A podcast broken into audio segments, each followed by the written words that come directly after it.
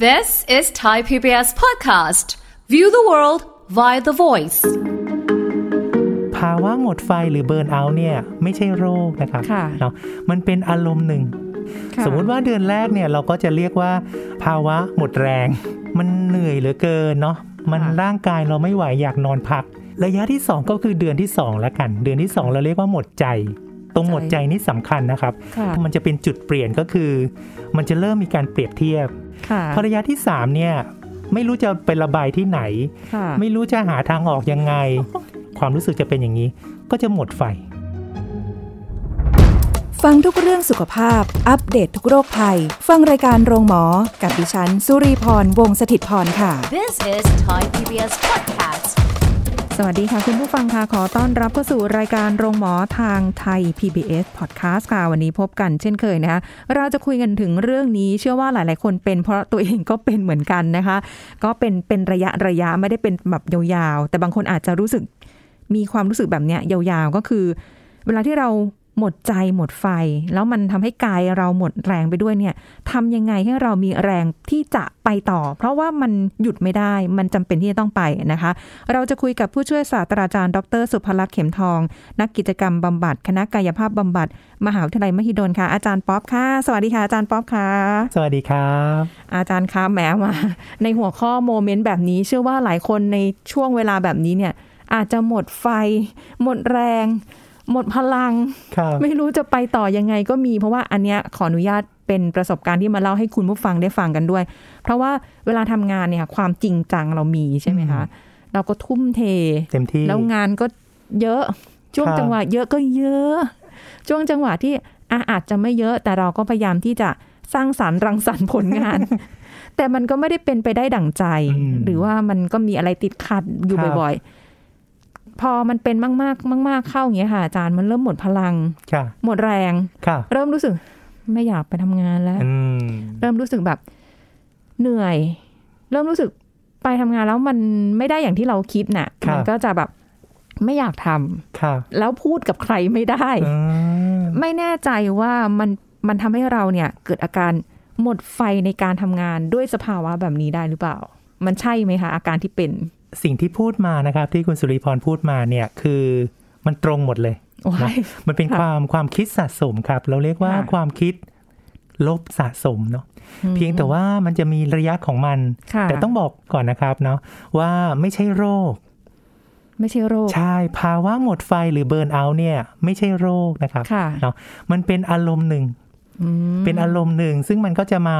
มามาเป็นอยู่ 3 ระยะ ค่ะโอ้ย นะ มีสามระยะ มี เลยเห สาร อ ม ค ระยะเลยหมดไฟนี่สุดท้าย มันไม่ใช่แบบว่าอยู่ๆเราแบบ เออ มาปุ๊บหมดไฟคือทีเดียว ไม่ใช่ทีเดียว มันจะมาเรื่อยๆ ส่วนใหญ่เนี่ยจะเริ่มสะสมประมาณทีละ 1 เดือนเดือนแรกก่อนเนาะ ค่ะ สมมุติว่าเดือนแรกเนี่ยเราก็จะเรียกว่าเอ่อภาวะหมดแรง หมดแรงคือ ค่ะ มันเหนื่อยเหลือเกินเนาะมัน ค่ะ ร่างกายเราไม่ไหวอยากนอนพัก อันนี้ อ่า เราเรียกหมดแรง ค่ะ ก็อาจจะผ่านไปเดือนหนึ่ง แต่ก็ต้องจำทนเนาะจำทนแบบต้องตื่นไปนู่นไปนี่ ใช่ ทำทั้งทั้งๆที่สถานการณ์โควิดเนี่ยก็ยังต้องทำเนาะ work from home ใช่ ระยะที่ 2 ก็คือเดือนที่2ละกัน เดือนที่ 2 เราเรียกว่าหมดใจ อ๋อ หมดใจ แ ตรงหมดใจนี่สำคัญนะครับ ค่ะ ท่านผู้ชมมันจะเป็นจุดเปลี่ยนก็คือ มันจะเริ่มมีการเปรียบเทียบ อืม โดยเฉพาะนะถ้าเป็นองค์กรที่บอกว่าเนี่ยมีคะแนน ค่ะ มีการประเมินผลงานอย่างเงี้ยเนาะ เอาและความรู้สึกของคนเราเนี่ยเริ่มเปรียบเทียบ ค่ะ คนนี้ได้รางวัล คนนั้นเราไม่ได้รางวัล ทั้งที่เราก็รู้สึกว่าเรา อืม ทุ่มเทและเหนื่อยเหมือนกัน อืมใช่ มันวัดกันด้วยอะไร มันมีการเปรียบเทียบ จะเริ่มน้อยใจ ก็คือหมดใจเนาะ ค่ะ ภรรยาที่สามเนี่ย ไม่รู้จะไประบายที่ไหน ค่ะ ไม่รู้จะหาทางออกยัง ไง แล้วก็ ค่ะ จะออกจากงานก็ไม่ได้ เพราะเราไม่มีงานที่จะต้องทำนะ ค่ะ เราหางานยากนะครับ ถ้าอายุเยอะๆเนี่ย ความรู้สึกจะเป็นอย่างนี้ ก็จะหมดไฟ อืมอ๋อสามระยะ สามระยะเลย แล้วก็อยู่ในช่วงสามเดือน จะบอกว่า จะบอกว่าอาจารย์ป๊อปเนี่ยนะครับ เป็นมาแล้ว เป็นมาแล้วทั้งสามระยะเลยนะ อันนี้อยากจะบอกว่า ไม่อยากจะเชื่อว่าอาจารย์ป๊อปเป็น คือขออนุญาตบอกคุณผู้ฟังอย่างนี้ ตั้งแต่รู้จักอาจารย์ป๊อปมา คือเป็นคนที่มีพลังบวกมากๆนะคะ เจอกันที่ไร ยิ้มตลอดหัว ครั เราะ บ ตลอดยิ้มแย้มตลอดไม่น่าไม่เป็น ไม่น่าใช่ไหม ใช่ใช่ แต่ว่าจะบอกว่าที่ที่ตัวเองเป็นเนี่ย เพราะว่าทำงานไม่ทัน เออ อใช่ มันจะมีอย่างนี้นะครับ ท่านผู้ชมก็คือเราเรารู้สึกว่าเราอยากทำนู่นทำนี่หมดเลย อันเนี้ยเราเราถือว่าเป็นการหมดไฟในตัวเอง แต่หมดไฟที่พูดสามระยะเมื่อกี้หมด ค่ะ ไฟในองค์กร อ้าว อุ๊ย น่าสนใจ มันมีมันมีสองประเด็นนะคุณสิริพรเราต้อง ค่ะ เราต้องประเมินตัวเองว่า เราหมดไฟในตัวเอง มันก็จะมีเหตุอยู่สามเหตุเองหนึ่ง ค่ะ สิ่งที่เราอยากทำเนี่ย และอยากให้ประสบความสำเร็จเนี่ย มันทำไม่ทัน ทำไม่ทัน เวลาเหลือน้อย อือหือ อันที่สองเนี่ย มันเยอะๆเข้าเหมือนกับบ้างานอะแล้วเราก็ให้ความสำคัญกับมันทั้งหมดเลย ค่ะ แล้วก็รู้สึกว่าอันนี้ก็ต้องทำอันนู้นก็ต้องทำ อือ ทำไม่ไหวอะ ทำไม่ไหว แล้วมันจะเกิดอาการที่สามครับ ก็คือผัดวันประกันพรุ่ง อ๋อ เป็นไหมฮะ ไว้ก่อนทำอันนี้ก่อนทำตามอารมณ์เรา ตามอารมณ์ สุดท้ายก็คือหมดไฟในตัวเอง เพราะตัวเอง แต่ว่าจะเป็นอยู่แค่เดือนหนึ่งเท่านั้นแหละครับ มันจะไม่มีสามระยะเหมือนหมดไฟในองค์กร ผมก็เพิ่งผ่านมาเดือนเดือนกว่าๆนี่แหละครับ อุ้ยสดๆร้อนๆเลย สดๆร้อนๆเลยแล้วก็จังหวะแบบเหมือนพรหมลิขิตเลยเนาะคุณสิริพรก็หาหัวข้อที่ตัวเองก็กำลังจะต้องเยียวยาใจตัวเองด้วย ๆใช่ใช่ คือ ต้องบอกว่าหลายคนเป็นแล้วบางทีไม่ทันสังเกตตัวเอง แต่รู้แค่ว่า อ๋อ เราคงหมดแรงแหละ เดี๋ยวสักพักหนึ่งก็คงดีขึ้น หรือบางคนอาจจะหนักกว่านี้ก็ก็เป็นไปได้ แต่คือ อันเนี้ยมันเป็นสิ่งที่เราไม่คาดคิดเหมือนกันค่ะ อาจารย์ป๊อปตรงที่ว่า จ้า มันไม่ใช่แค่หมดไฟที่ตัวเรา อืม แต่หมดกับองค์กร ใช่สองอย่างเลยใช่ไหม แต่มันมันต้องไปต่อเนี่ยแหละปัญหา อืม คือ ม คืออ ม พยายามพอมันหมดไฟแล้วมันไม่อยากทำอะไรจริง ๆ ค่ะ มันก็อยากจะอยู่นิ่ง ๆ เฉย มีหลายคนเป็นครับ แล้วก็เท่าที่สำรวจตอนนี้นะครับ ๆ ค่ะ ไม่ใช่แค่เราสองคนนะครับ ที่มีประสบการณ์นี้นะครับ ค่ะ มีประมาณทุกเจเนอเรชันเลย โอ้ ทุกเจเนอเรชันไม่ใช่วัยทำงานด้วย ตอนนี้ ค่ะ ไปที่เจนแซ เอ้ยเด็ก ๆ เนี่ยนะ ใช่ รุ่นใหม่เลย ตอนนี้ เย นะครับช่วงโควิด แล้วเขาเรียนออนไลน์เนี่ยนะครับ ค่ะ พอผมไปสำรวจปุ๊บนะครับ 80%เลยนะครับ โอ้โห ตัวเลขสูงมากนะครับ ไม่น่าเชื่อเลย อืม คือคือความรู้สึกเรารู้สึกว่าเด็ก Gen Z เนี่ยเขาอยู่ในยุคที่เกิดมากับเทคโนโลยี อืม เขาน่าจะอยู่และมีความทนทานกับเทคโนโลยีได้ ปรากฏว่าไม่ใช่ ไม่เลยเขาต้องการความรักความเข้าใจต้องการเพื่อน ม ต้องการพูดคุยแบบเจอหน้าเจอตา ค่ะ ต้องการแม้จะอยู่ห่างๆกัน แต่ว่าฉันอยู่ในห้องเดียวกันอย่างเงี้ย ค่ะ ห้องเรียนเดียวกัน สิ่งที่เขาต้องการคือ ฉันไม่ต้องการเรียนหนังสือเพื่อเอาคะแนน ฉันต้องการเรียนหนังสือตกก็ได้แต่ตกไปพร้อมเพื่อนอารมณ์นี้อารมณ์นี้เลยนะ เด็กเจนแซนะ เฮ้ย เปลี่ยนกับรุ่นเราใช่คำว่ารุ่นเราแต่ ต่างกัใช่ไหมอาต่าง จา กั ร น ย์ รุ่นเราใช่ ที่ต้องแบบ เฮ้ย ฉัน อืม ต้องทำคะแนนให้ได้นะ อืม ฉันตกไม่ได้นะ เฮ้ย จริงเหรออาจารย์ ใช่ครับจุดตัดนะคำว่าจุดตัดหรือว่า turning point เนี่ยก็คือแต่ละเจนไม่เหมือนกันละ ค่ะ อ่าอย่างตอนเนี้ยเจนเราเท่าเทียบกันก็คือ Gen X เนาะ ค่ะ Gen X เข้าสู่ Gen Y ต้นๆเนี่ย ก็คือเราเริ่มกลับมาดูแลสุขภาพ ละ มันจะเริ่มแบบมันไม่ใช่แค่แบบ ฉันไม่อยากตื่นไปทำงานแล้วนะ ค่ะ มันตื่นไม่ไหวจริง ๆ นอนไม่หลับ อ่า มีไหม ใช่ ฮะคุณสุริพรมีไหมฮะ เป็นเป็น ปัญหานอนไม่หลับของ Gen X นะครับ เยอะมากอะ ค่ะ ประมาณ 65เปอร์เซ็นต์ คือบางทียังงงว่านอนไม่หลับเพราะอะไร อืม ทั้งที่คาเฟอีนเราก็ไม่ได้ ไม่มี ไม่มีนะ อืม ก่อนนอนหรือว่าก่อนอะไรอย่างเงี้ยไม่มี อืม ก็เลยงง เอ๊ะ เรา เอ๊ะ มันน่าจะเป็นเรื่องของเขาเรียกอะไรนะคะ วัยเริ่มต้นวัยท ไว อง เลยก็คือถ้าตอนเนี้ยถ้าประมาณ 40 ขึ้นไปอะนะฮะ ค่ะ เรื่องของสุขภาพการนอนเนี่ยมาเป็นอันดับหนึ่งคือ 65เปอร์เซ็นต์ โอ้โห สองคืออีกที่เหลือเนี่ยเราเรียกว่าสุขภาพกล้ามเนื้อนะครับ สุขภาพกล้ามเนื้อเหรอคะ น่าสนใจไหมครับ ตอนนี้ผมเพิ่งอบรมเฉพาะทางเนี่ยกล้ามเนื้อของ YX เนี่ย Gen ค่ะ X เนี่ยเทียบเท่ากับ Baby Boom ไปปลาย อาจารย์ จริง มาวัดกล้ามเนื้อกันนะ ผมลองวัดเทียบกับคุณพ่อกับคุณแม่นะ ค่ะ คุณพ่อแม่ผมแข็งแรงกว่า รู้สึกว่าวันนี้จะมีความตกใจ ตลอดเวลาเลยสุริ เพราะ พ อะไร ร ครับ เพราะว่าเราเนี่ยบ้างาน Gen ใช่ X นี่บ้างาน ใช่ แล้วก็รับงานมาปฏิเสธไม่เป็น ก็จะทำนู่นทำนี่จนรู้สึกแบบผัดวันประกันพรุ่ง และไม่สำเร็จสักทีเพราะทำไม่ทัน แล้วเราต้องนั่งอย่างเงี้ย นั่งบางทีก็นั่งหน้าคอม นั่งอ่านหนังสือ เราเป็นพวกอ่านหนังสือเก่งนะครับ Gen X เนี่ย เราเรียกนั่งนานเกินไป ม พอนั่งนานเกินไปกล้ามเนื้อขาเนี่ย หลังเหลิงต่างๆ ไม่ได้ออกแรง ค่ะ มีปัญหาครับ จริ ง คราวนี้เป็นอีกเจนหนึ่งเจน Y นี่หนักกว่าอีก เพราะเจน Y เนี่ยคำว่า ค่ะ Y คือกังวล คิดเอง คิดมาก คิดแทนเยอะเลย อ้าวค เป็น นละ พวก แบบ ชอบคิด า Gen Y นะ ค่ะ Y ไงฮะ W H Y วายทำไม ทำไม เป็นคำ ทำไม ถา ทำไม อ่าฮะ แต่ตัวเองหาทางออกไม่ได้ เฮ้ย ทำไมฉันเบื่อ ค่ะ ทำไมทำไมคนอื่นได้ดีกว่าฉัน คิดอยู่คนเดียว คิดอยู่คนเดียว เหรอคะแล้วเรา ไม่ย คือแต่ ไม่ไม่ค่อย พยายาม เจอเพื่อนฝูง คิด ค่ะ อยู่คนเดียว แต่พยายามหาคำตอบอยู่ใช่ไหมคะว่าทำไม พยายามหาคำตอบ แต่รู้คำตอบเสร็จก็จะคิดเข้าข้างตัวเองว่าไม่หรอก ไม่ใช่อย่างนั้นหรอก กล้ามเนื้อฉันแข็งแรง ค่ะ ไม่กล้าวัดว่ากล้ามเนื้อแข็งแรงไหม คือ Gen Y เนี่ย ป่วยทั้งใจและกาย ยิ่งกว่า Gen X โอ้โหเอ็กซ์ว่าจะหนักแล้ว เนี่ยตอนนี้จะหนักแล้ว แต่คนนี้มาถึง Gen Z เนี่ย ค่ะ เขาจะรู้สึกว่า ฉันต้องเป็นที่หนึ่ง ฉันต้องมีเพื่อนยอมรับ เนี่ย ค่ะ ฉันต้อง ฉันไม่อยากให้ผู้ใหญ่มายุ่งกับฉัน ฉันอิสระมาก เธออย่า อือฮึ มาบังคับฉัน อืม ตารางอย่ามานิ่งๆนะ ค่ะ เขาไม่ชอบอยู่นิ่ง อ๋อ เครียดเหมือนกัน เออ งั้นหมดไฟในตัวเองเนี่ย ค่ะ จะมาอยู่ที่ Gen Z เยอะ ค่ะ หมดไฟกับองค์กรจะอยู่ที่ Gen X และ Y เย อะ งั้นผมเนี่ยออกออกไปทาง Gen Z นะฮ ะ นิสัยนิสัย ยังไม่ค่อย อ๋อ ก็รักองค์กรเหมือนกัน แต่ถ้าองค์กรมีระเบียบวินัยเยอะเกินไป ไม่ยืด ค่ะ หยุ่นอันเนี้ยจะลำบาก คือต้องทำใจแหละว่าในประเทศไทยของเราเนี่ย ความเป็นเอาพูดจริง ๆ เลยนะ อืม ว่าระบบราชการยังไง มันก็ต้องเป็นแพทเทิร์นเป็นรูปแบบแบบนี้เท่านั้น อะไรที่มันนอกเหนือกว่านี้จะรู้สึกเหมือนเป็นแบบแปลกแยก อื เฮ้ยไม่ใช่ อืมอืม อันนั้น แต่ ไม่เป็น เชื่ อ อย่าง ไหม นั้น คุณ จ สุริ ริง พร เราไม่มีการวางแผนกำลังคนเลย ๆอืม และเราจะไม่เหลือคนทำงาน เพราะ พอ คนทำงานจะป่วยหมด อันนี้อันนี่มองให้เห็นภาพอะนะฮะงั้นผู้บริหารต้องฝากครับ ต้องฝากถึงผู้บริหารยุคใหม่ อืม รุ่นใหม่ว่าต้องปฏิวัติองค์กรได้ละ ค่ะ นะครับ โอ้โห มันก็ยากอีกค่ะอาจารย์เท่าที่มอง เพราะว่า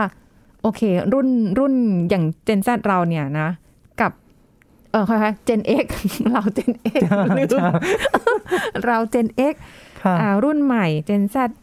ก็จะเป็นคนละแบบคนละมุมมองความคิดแนวทางหรืออะไรพวกเนี้ยก็จะคนละทางอีก ไปด้วยกันเหมือนจะไม่ค่อยได้ ยิ่ง ถ้า ถ้า แย เกิด กถ้าแยกเจนจะไม่ได้เลย นั่นนะสิ ปัจจุบันเนี้ยครับ เลยองค์การอนามัยโลกนะ เขาบอกเลยว่า หยุดการแยกเจน เอาทั้งสามเจนมา อ่าฮะ คุยช่วยเหลือกันเถอะ ค่ะ เอาเอาหน้ากากออกให้หมด เอาตำแหน่งหัวโขนออกให้หมด เหลือแค่ความเป็นพี่น้องกัน โอ้โห อ่างั้น ได้ การ ไหม การเปิดใจ เมื่อกี้ที่คุณสุริพร เอ่ยตอนต้นว่า เราไม่รู้จะไประบายกับใคร ค่ะ ดังนั้น x y z มันมีคุณสมบัติคนความดีงามแตกต่างกัน ค่ะ ประสบการณ์ของ Gen X อาจจะมาช่วย Gen Y Gen Y มองส่วนดีของ Gen X มาช่วยรุ่นลูกเขา อืม คือ Gen Z ค่ะ จะช่วยกันดีมากเลย แต่มันต้องเปิดใจให้ได้ เปิดใจ ก่อน ต้องสร้างเวทีเปิดใจ ผมลองไปอยู่ประมาณ 2 องค์กรนะฮะ ค่ะ แล้วเราเราก็วัดกันเลย เราเรียกระบบพี่เลี้ยง แต่เราเอาขึ้นสมองไปวัดนะ ค่ะ เราวัดอยู่ 4 ตัวครับ ค่ะ ท่านผู้ชมลองดูตัวเองก็ได้ว่า ถ้าให้เต็ม 10 คะแนนเราให้ 4 ตัวนี้เท่าไหร่ เพราะมันสำคัญ อืม ถ้า 4 ตัวนี้เข้มแข็งเบิร์นเอาท์ไม่ค่อยมาแตะเรา อันนี้เบิร์นเอาแต่ละเรียบ ร้อย เราพังไปแล้ว อันที่หนึ่งนะ ค่ะ อันที่หนึ่งก็คือเป็นผู้นำกล้าเปลี่ยนแปลงตัวเอง เปลี่ยนตัวเองก่อน เปลี่ยนตัวเองก่อน ผิดพลาดอะไรยอมรับผิดพลาดแล้วเปิดใจกล้าเปลี่ยนแปลงนี่คือภาวะผู้นำนำนำธรรมชาติเลย ค่ะ เนาะเราเรียกว่าภาวะผู้นำกล้าเปลี่ยนแปลงในตัวเอง อันที่สองเนี่ยเราเรียกว่าเห็นอกเห็นใจผู้อื่น อืมฮึ แล้วก็เห็นเห็นอกเห็นใจตัวเองด้วย ส่วนใหญ่จะลืมตัวเอง ลืมลืมก็คืองั้นเท่า ๆกัน ค่ะ เราอยากช่วยคนอื่นเราก็ต้องพร้อม ค่ะ และช่วยคนอื่นอย่างพอดี ขออนุญาตค่ะอาจารย์ ครับ ข้อนี้ขออนุญาต ขั้นนิดนึ ง คือเห็นใจคนอื่นค่ะ จ้า แล้วก็อยากจะเห็นใจตัวเองเหมือนกัน ค่ะ แต่คนอื่นไม่ค่อยเห็นใจเรา อืม แปลก อันนี้บวกลบ บวกลบ เราต้องกล้าถามไปตรงๆว่าทำไม โอ้โห เอานี้ เนี่ยคุยได้นาน เนี่ยคุยได้นาน เราถึงแม้จะถามเขาไป ค่ะ อืมจะอธิบายยังไงดีเนาะ คือบางทีเราก็รู้สึกว่า ฮะ นี่คือเหตุผลเหรอ อืมดูไม่เป็นเหตุผลใช่ไหม ดูไม่เป็นเหตุผล อืม ที่จะเราจะเอาแหละมันคือมันคือการช่วยเหลือเข้าใจนะ ค่ะ แต่บางอย่างอะเรารู้สึกว่า เขาสามารถทำด้วยตัวเองได้ ค่ะ แต่ทำไมถึงไม่ อืม ทำไมถึงคิดว่ามาให้เราได้ช่วยเหลือ เอ เออในขณะที่เราเนี้ยเต็มมือเลย เต็มที่เลยแล้ว ใช่ ก็ เต็มมือ เราจะเอามือที่ไหนไปช่วยเขาอย่างนี้ใช่ไหม ใช่ใช่ มันจะมาข้อที่สามเราเรียกว่าความยืดหยุ่น อืม ความยืดหยุ่นเนี่ย บางคนเข้าใจว่าเป็นแค่ความคิดไม่ใช่นะฮะ ค่ะ เป็นทั้งความคิดและอารมณ์ ผสมผสานกัน เหมือนกับว่า ถ้าเรามองว่างานเนี้ย เราเต็มมือละ ค่ะ ถ้าคุณจะให้เราทำงานให้คุณ คุณมีตัวเลือกให้เราไหม อ๋อ ถ้าเขาไม่มีตัวเลือกให้เรา ค่ะ เราต้องเสนอตัวเลือกให้เขา เช่น ขอเราจบงานในมือสิบอย่างก่อน ค่ะ งานที่สิบเอ็ดคือคุณรอ ต้องรอนะ ต้องรอนะ เพราะว่าเราคิดยืดหยุ่นให้ละ ถ้า คุณมีทางเลือกอื่นไหม อ่า นะ ถ้ารอได้ก็รอ ก็รอ แต่ถ้ามีทางเลือกอื่น ซึ่งคุณช่วยคิดเรา อันนี้ดีมาก อืม อันนี้เป็นการทำงานแบบยืดหยุ่น ค่ะ ซึ่งหลายประเทศทั่วโลกกำลังสนใจเรื่องนี้นะครับ ค่ะ เพราะว่าเป็นการปรับตัวได้ง่าย อ๋อไม่พอพอเสนอพอพูดไปอย่างนั้นเนี่ยเขาก็จะมองเราอีกว่า ไม่ช่วยเหลือ ก็ต้องบอกเหตุผลต่อ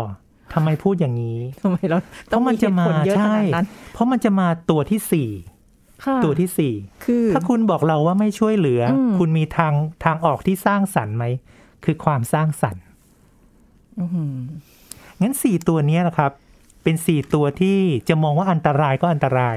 ถ้าเกิดบางทีผู้นำเพื่อนร่วมงาน คนที่อยู่ในองค์กรสี่ตัวนี้ต่ำหมดเลย องค์กรนั้นจบนะครับ องค์กรนั้นจบก็คือเบิร์นเอาท์ทั้งองค์กร จริงไหม จริงจริง จริง หรือเราจะนับได้เลยครับผมไปผมไปลองเทสอยู่ 2 องค์กร ค่ะ เกณฑ์ของเราคือถ้าท่านอย่างน้อยคนในองค์กรมี4 4ตัวนี้ แข็งแรงเนาะแข็งแกร่งหน่อย ค่ะ สัก 20%สมมติว่าวันในมีร้อยคน องค์กรนั้นมี 20 คน ค่ะ องค์กรเนี้ยปรับตัวง่าย อืม เบิร์นเอาท์ยากเนี่ย เบิร์นเอาท์กับองค์กร ใช่งั้นงั้นสมมุติว่าสมมุตินะครับบังเอิญคิดลบหน่อย ว่าองค์กรนั้นบังเอิญไม่ถึง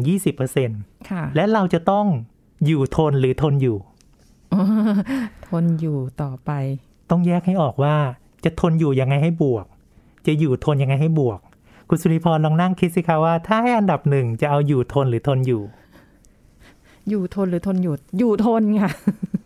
ใช่ อยู่ทน ถ้าอยู่ทนเนี่ยแสดงว่าคิดบวก อ่า แต่ถ้าทนอยู่เนี่ยแสดงว่าคิดลบ มันจะเป็นการเบิร์นเอาท์ต่อในตัวเราอีก ค่ะ อีกสักหนึ่งเดือน อ่าฮะ ดังนั้นที่เราคุยคุยๆกันว่าเบิร์นเอาท์ในองค์กร 3 เดือน บวกตัวเราอีกหนึ่งเดือน ค่ะ เราเฉาเลยล่ะครับ โอ้นานไปนะสามเดือน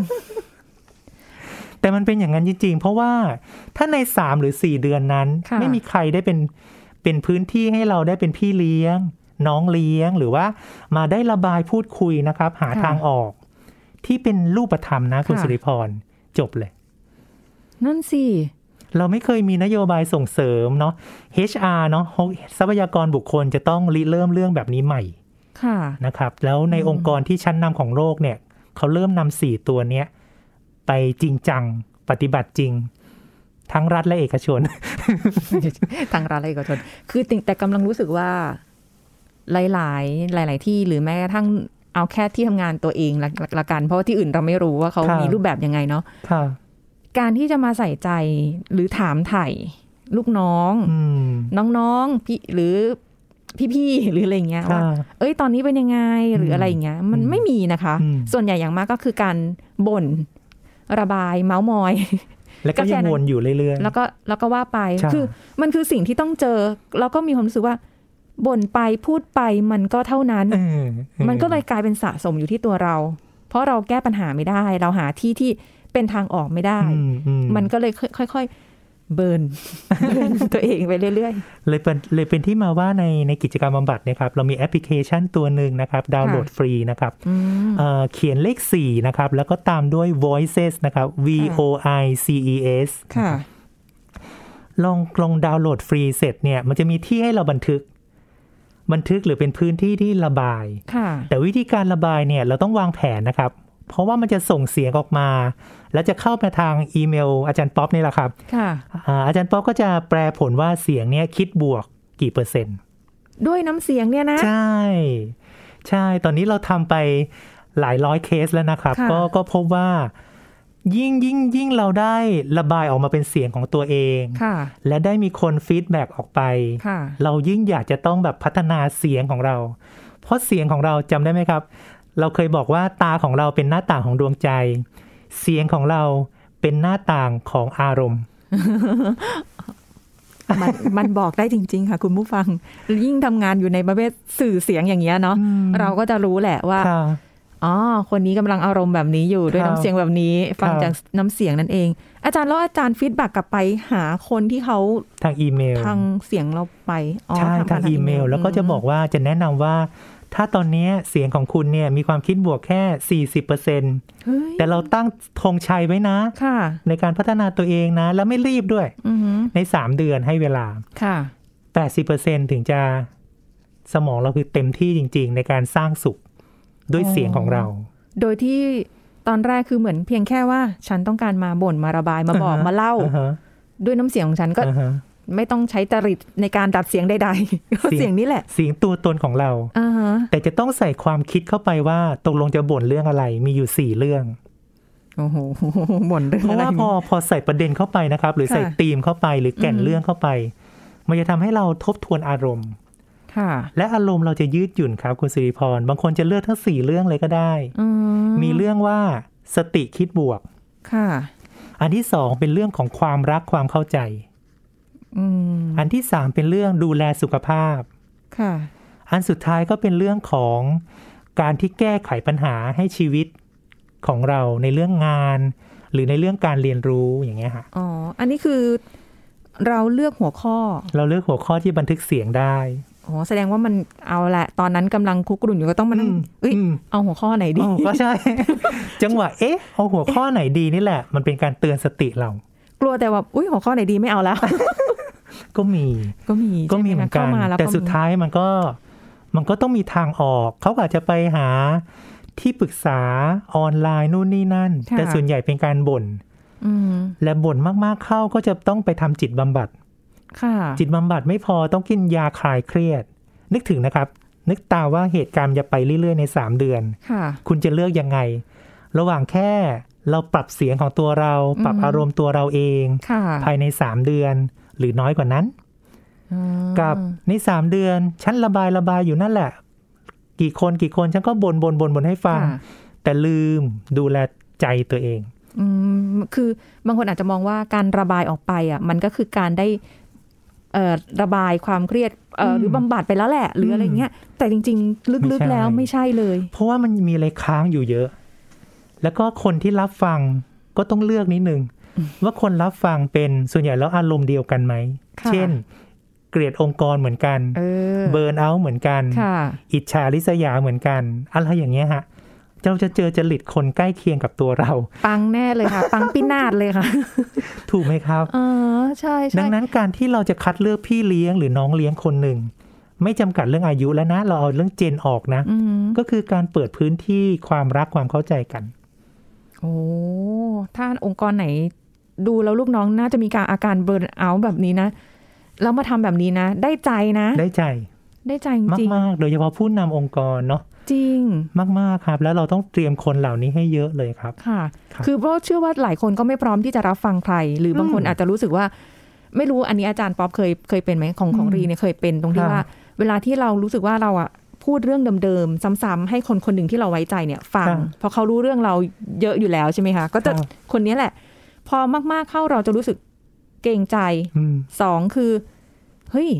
เขาอาจจะรู้สึกว่าทำไมเราไม่แก้ปัญหาได้สักทีอะก็คืออ ม อาจจะไม่อยากฟังแล้ว เราก็จะหยุดที่จะ อืม เล่า อืม ใด ๆออกไป รู้สึกเกรงใจถูกไหม ใช่ใช่ แต่รู้สึกคำว่าเกรงใจเนี่ย จริง ๆ แล้วข้างในเนาะข้างในที่เขาวัดผลทางจิตวิทยาเนี่ย เราเรียกว่าละอายใจ ละอายใจ เกรงใจเวลาอายใจ เพราะว่าอะไรรู้ไหมครับ เชื่อไหมครับว่าเราอาจจะคิดว่าเขาจำไม่ได้ ค่ะ แต่ถ้าเราไปเจอคนที่รับฟังนะรับฟังจริง อืม ๆ อยากช่วยเหลือจริง ๆ เนี่ยเขาจะจำได้ ค่ะ และบางคนก็เป็นจริตที่ช่วยเหลือคนอื่นก่อนตัวเอง ค่ะ ก็จะจำเรื่องคนอื่นดีกว่าเรื่องตัวเอง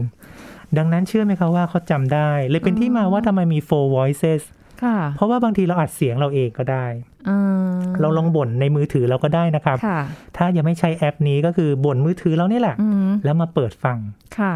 เชื่อไหมคะว่า พอเราฟังปุ๊บเนี่ย เสียงเราเราจะรู้เลยว่าบ่นไปท ำไม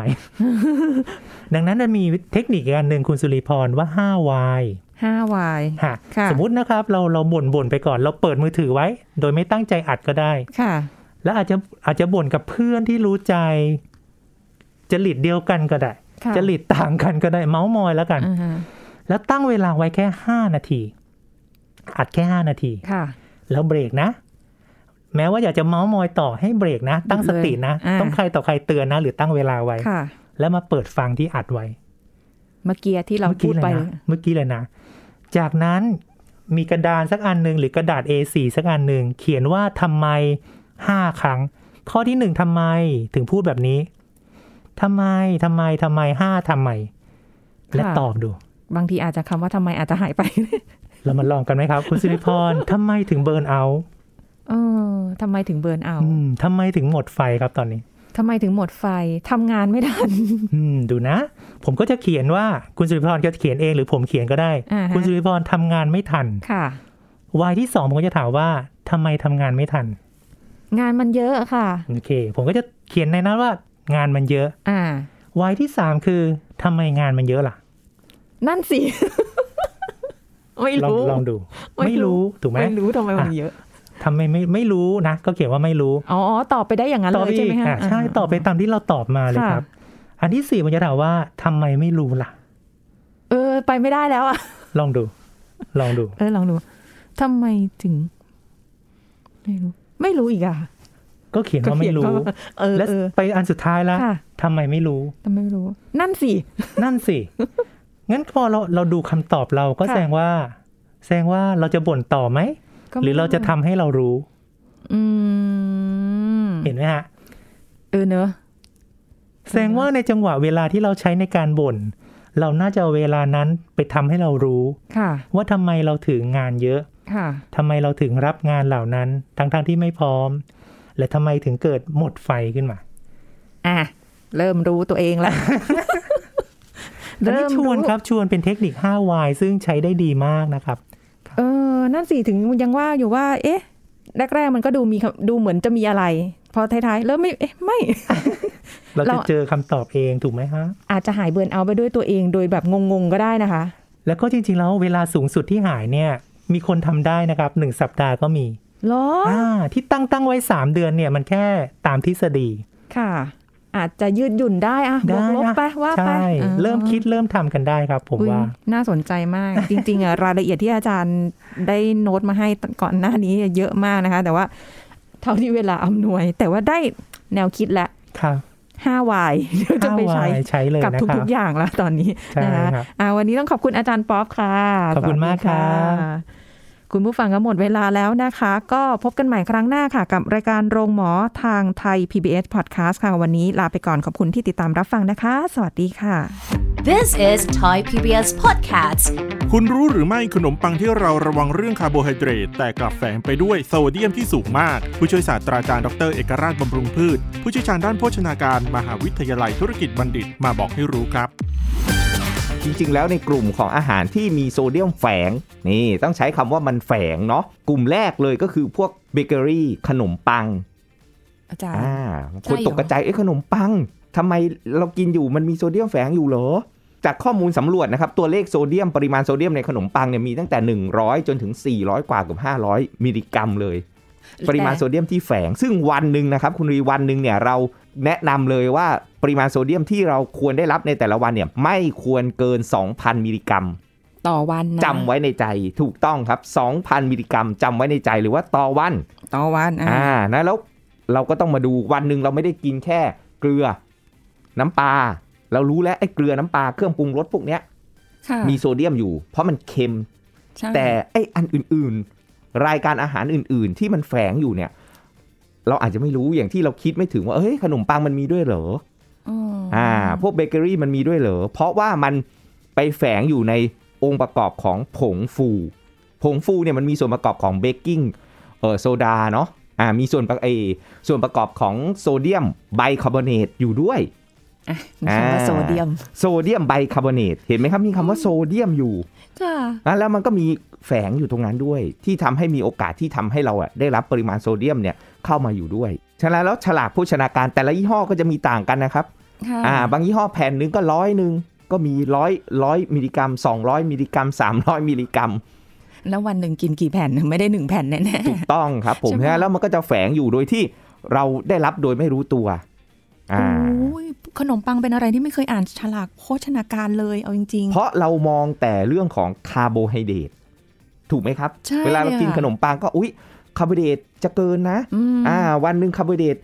เออที่เรากินเนี่ยควรจะจำกัดยิ่งคนยิ่งอ้วน ค่ะ อ่าหรือเป็นเบาหวานเขาก็จะจำกัดคาร์โบไฮเดรตที่กินจำกัดคาร์บ ค่ะ อ่ะแล้วขนมปังหนึ่งแผ่นเนี่ยให้คาร์โบไฮเดรตเนี่ยประมาณ 15 กรัมหรือ 1 คาร์บเขาก็จะดูแลไอ้ยขนมปังหนึ่งแผ่นเท่ากับข้าวสวยหนึ่งทัพพี อืม แต่ว่าลืมไปดูองค์ประกอบของโซเดียมด้วย โดยเฉพาะคนที่ความดันโลหิตสูง ค่ะ อ่าอันนั้นต้องพึงระวังเนาะเพราะว่าไม่งั้นโซเดียมเข้าไปเยอะๆเนี่ยไตเองก็ต้องทำงานหนัก ค่ะ นะในการที่จะขับโซเดียมออกไป โอ้โห แล้วความดันก็ขึ้น พวกเนี้ยมันก็แฝงอยู่โดยที่เราเราไม่รู้ตัว This is Thai PBS Podcast. ติดตามรายการทางเว็บไซต์และแอปพลิเคชันของไทย PBS Podcast Spotify SoundCloud Google Podcast Apple Podcast และ YouTube Channel Thai PBS Podcast Thai PBS podcast. View the world via the voice.